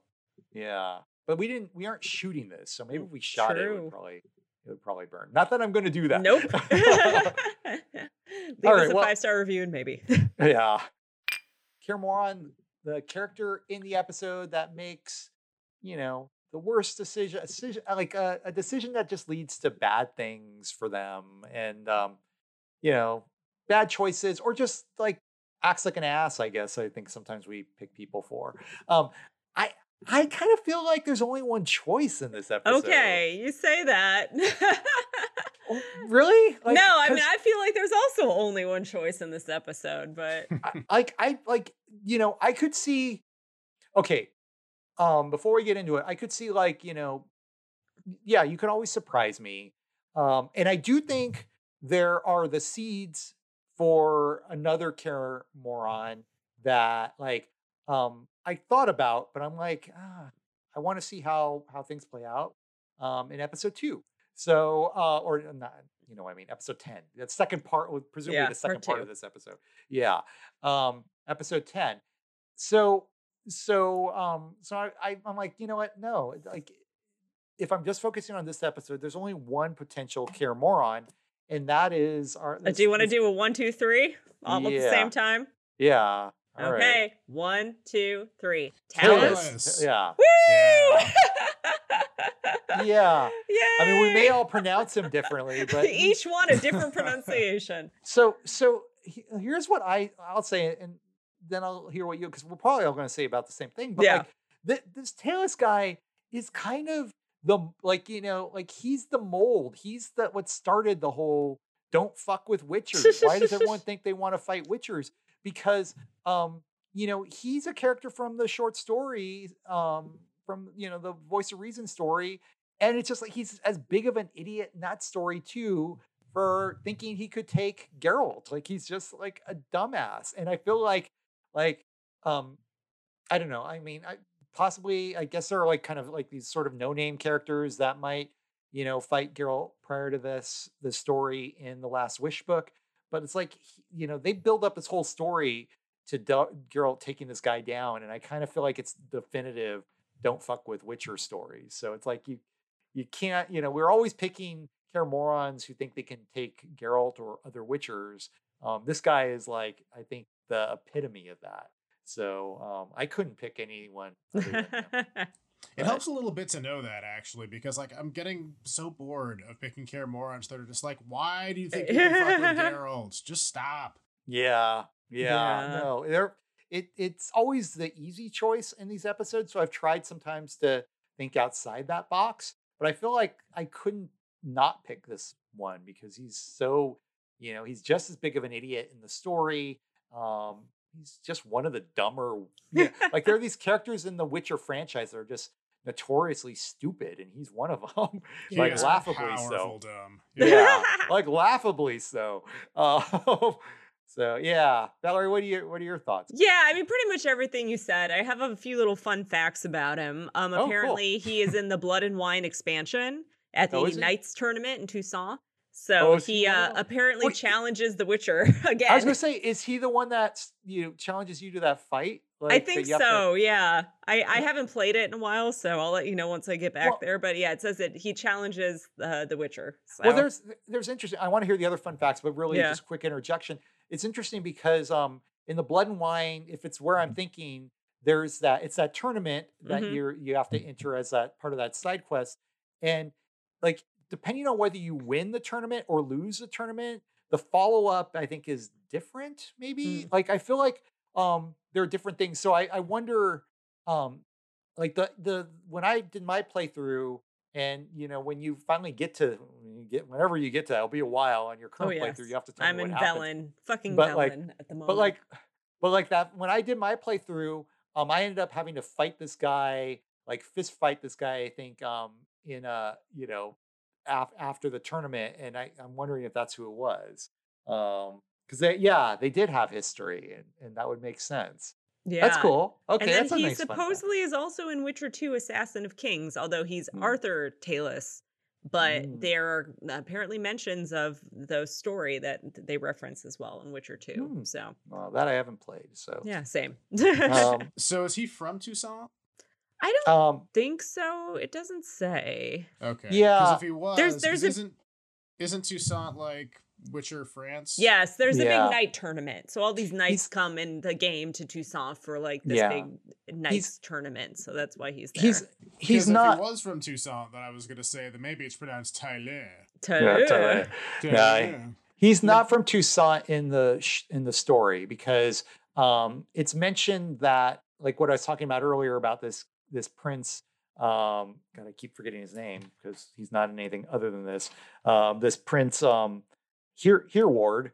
um, how he's like you know he basically is a sponsor of this Order of the White Rose, um, and that they've they've um, they recruit a lot of sort of um, um, I guess wealthy um um you know uh, like like wealthy sons from that kingdom and um and he was one of them so he was he was not a a, a sort of kind of um a person who earned his knighthood the the way most knights do he was just he sort of bought like basically how it infers is that he bought his way into this order and he bought his his his knighthood which is one reason he's like got us he's an idiot and then Yeah, it I was also seems to have, he also seems to have kind of a chip on his shoulder.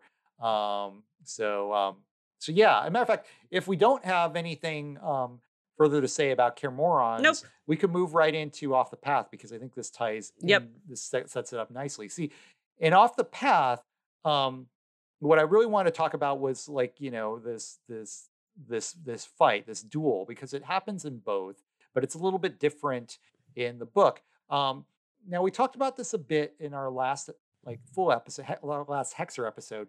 Um, the voice of reason is not a normal short story. It's kind of these little interludes that play out in between yeah, the it's short like stories. it's a framing device in Yeah. the original novel. yeah, the first in, um, short story last, novel. Yeah. the last wish and um and this largely draws from the very last um, um of those chapters um there's a there's like i talked about the first one this this this scene with iola the very last one the last thing you'll read in the last wish if you're reading it through you know um, chronologically um, start to finish is this last part um, which basically tells the story of the duel now the the confrontation in the temple happens i think that's like part three maybe of the of the story so it sets up Falwick, it sets up Tylus, and then you have some other things happen um, in the Voice of Reason. Um, Dandelion is introduced. Um, Yennefer, i- she's not in the story, but she's discussed heavily. So there's um, a little bit of that, and then this it ends with this. And what you um what you find out in that story, like like one big key difference, probably the biggest difference. Well, there's a few, but like I- think the biggest one is um Dandelion is in this this story, in the book. Um, Dandelion is with Geralt when all this happens. Um, I think it could have used Dandelion to be honest. I think Mhm. um, having Jaskier um, would have been nice. I kind of missed Jaskier this episode, but um, but like um, yeah, he's he's there, and what you find out is basically um, uh, Falwick wants this duel to happen because he wants um, Talus to make a name for himself because he is this this this sort of person who got who basically bought his way into the order. He do, he doesn't have he's not a seasoned knight. He doesn't he has he hasn't you know gone to battle or won duels or won tournaments or anything like that. He's you know he's a he's a dummy. You know he has no fighting skills whatsoever. So basically, this is like all set up as like a way. You know, it's supposed to be a can't lose scenario for Talus, and you find out like you know Geralt can't turn it down. Um, if he turns it down, I think he'll be hung. Like that's like you know what, and the guard is there to make sure that that will happen. Um, he can't actually you know strike Talus himself because if he is, he'll be hauled in in front of the the the king and will probably be tortured and and beaten and you know um, because because you know he's uh um, Talus is like a, a, a royal son. He's like well regarded in the his family's well regarded in the kingdom, and um and you know and and basically he needs to. The idea is like Talus is going to win this duel. It's not a fight to the death. It's just going to be you know first blood, but that like you know Geralt can't do anything really to defend himself. Um, he can't even fight with his own sword. He's given um, Falwick's sword you know, which is a lot heavier than the sword that Geralt is used to. So even that's a disadvantage. The one disadvantage they give him in the the show that he does not get in the the short stories, he's not blindfolded in the short story. He's just, you know, he's able to see. Um, they added the blindfold, so they even made it a little worse in the in the Hexer show. Hmm. Um, but the thing plays out the same way. You know, he um, he dodges, he you know does some smack talking, and um, and ultimately you know deflects um, Talus's blade into his own face, and so Talus is like, you know, all all you know, screaming. Like Falwick wants to to you know wants the the guard to capture Geralt and bring him in, and um, the you know Cranmer decide, you know refuses to do it because he says, nope, Talus, you know, he was hit by his own sword.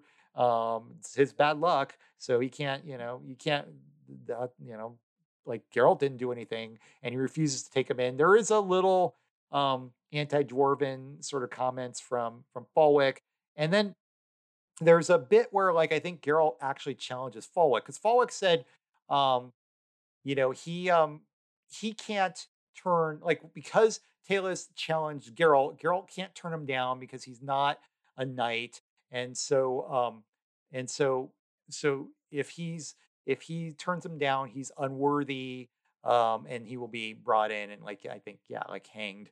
And then, um, but like if Geralt challenges Talus, it's up to Talus whether he wants to fight him or not. Talus can say no, you're beneath me, and turn him down. So Geralt challenges Falwick, and you know he's he basically dares him to say you know no, you're beneath me, and kind of basically says you saying that is basically proving you're a coward through like a lot of fancy words. And so there's a little bit of that sort of stuff. So we talked about this a little bit.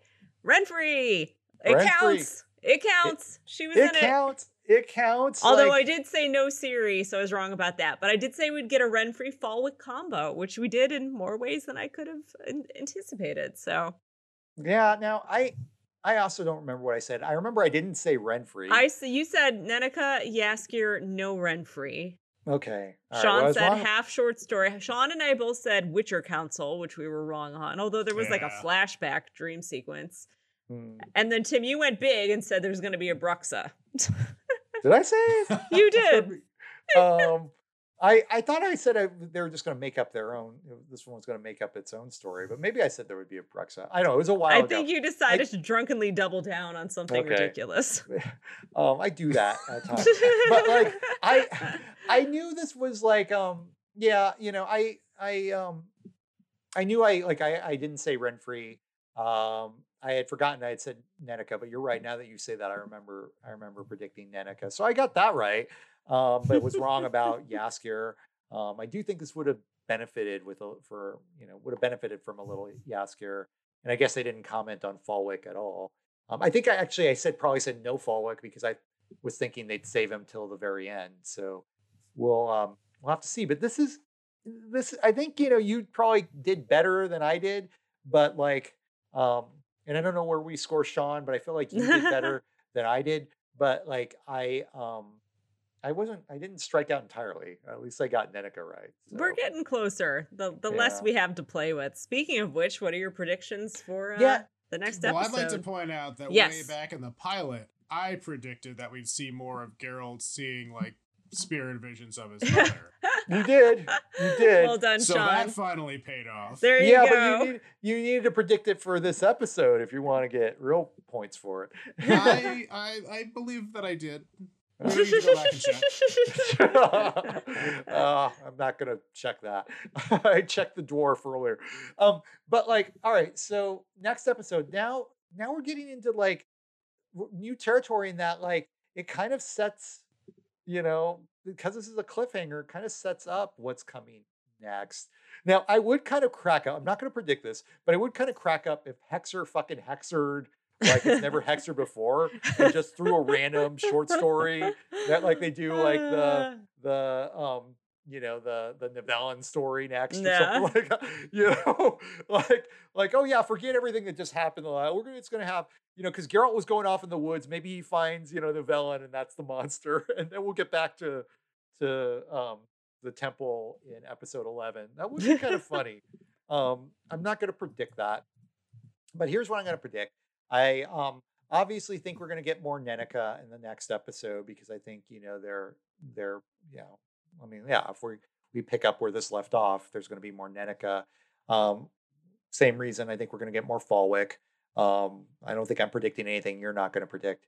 Um, yeah. But I will say this, and maybe you'll say this too, but I don't know. I'm going to predict that we will get Renfri, we'll get more Renfri, but we are not going to get um, the lesser evil.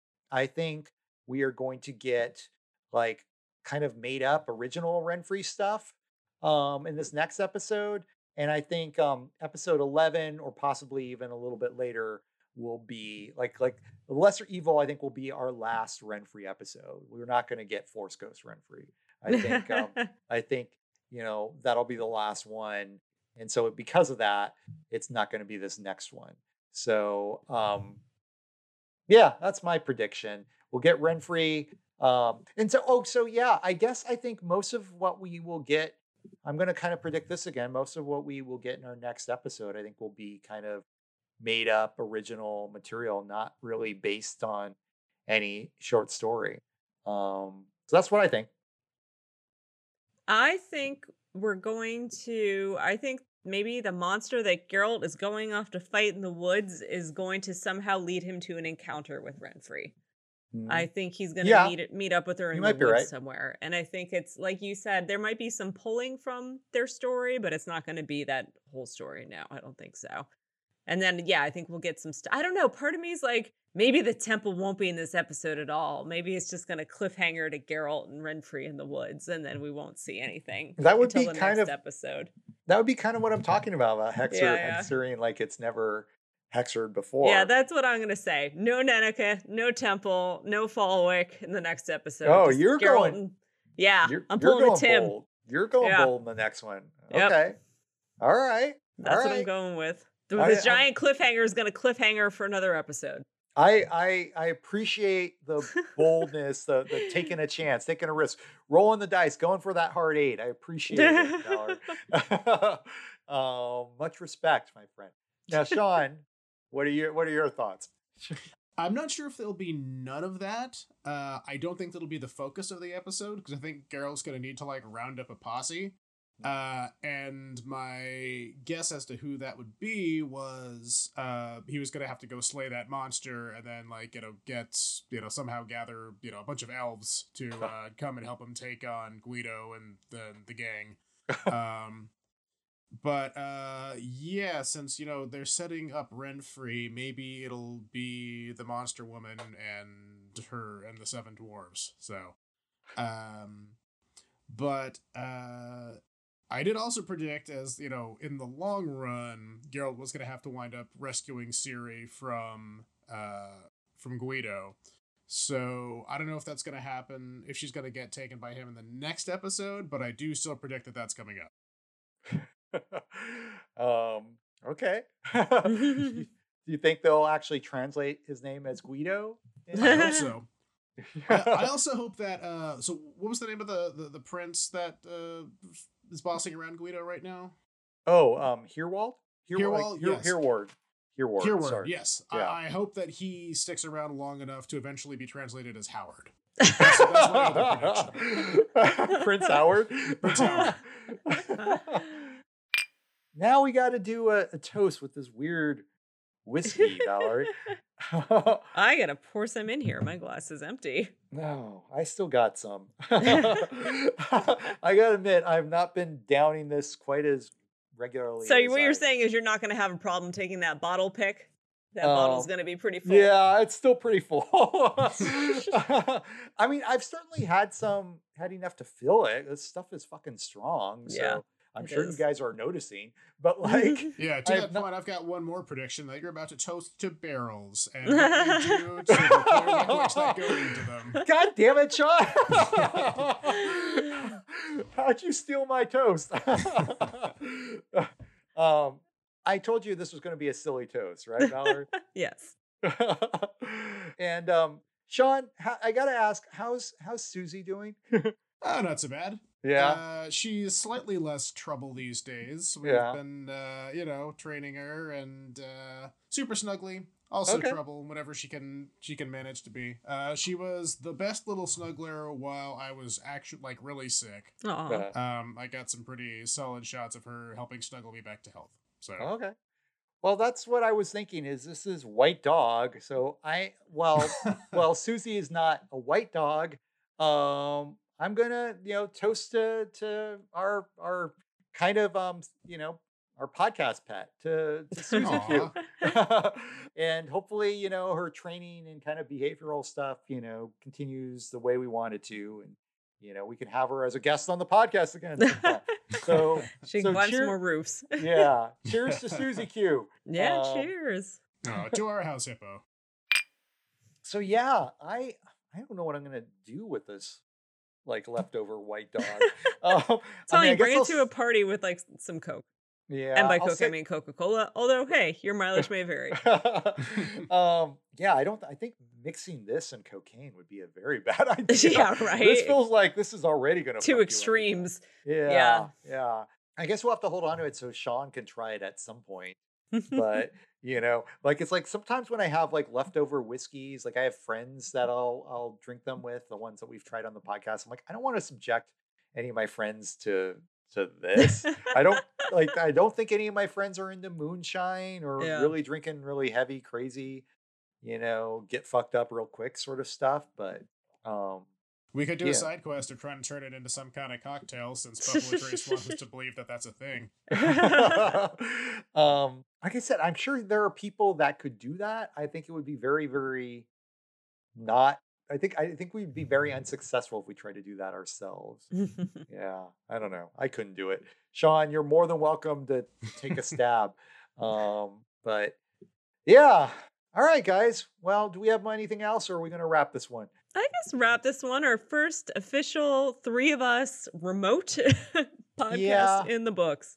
Yeah, I I miss I miss doing this in person. So, um, Sean, get get over the plague, get you know through this trip, and um, and yeah, you know, hopefully next time I we record an episode, I will be looking at your smiling faces in person. um, and Susan's. And Susan's, yeah. yeah. So um, so I guess I could toast to that too, like you know, last little bit. Like, there's hoping to that, you know, that we're in person next time. Toasting to Sean's future negative COVID test. Yes, that too. Um, I like the humans as afterthought in your toast. Dogs first, people second. Mm. Um, and um, and yeah, all right, guys. I think that's it. That's we it. Are, we are done with. We're now into double digit Hexer episodes. We're, we're finally there. almost done, guys. Yeah. Almost done. So we'll be back next week with Hexer episode 10. So until then, be good to each other. You know, keep your your you know swords oiled and your potions brewed, and we will see you. Say it, Valerie. On the path. Cheers. Cheers.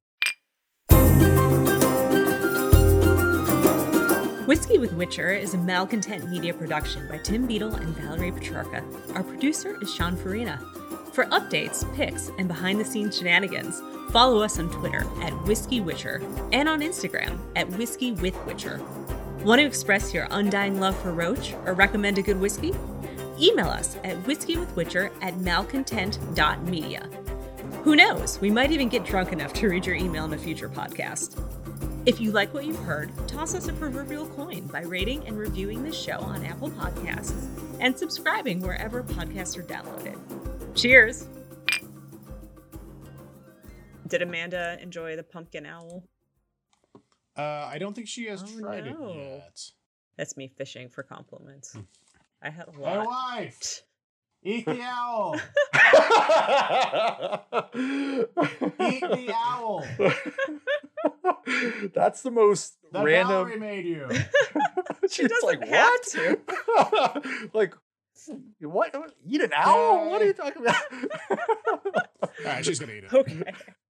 so yeah, I would you- say like sharp, sort Sharp. of on the lower end of the sweet axis. It does have a little bit. Like I definitely can hear hear. What am I trying to say? Can taste some of the corn, but the That- that corn, just- the corn that- speaks to me.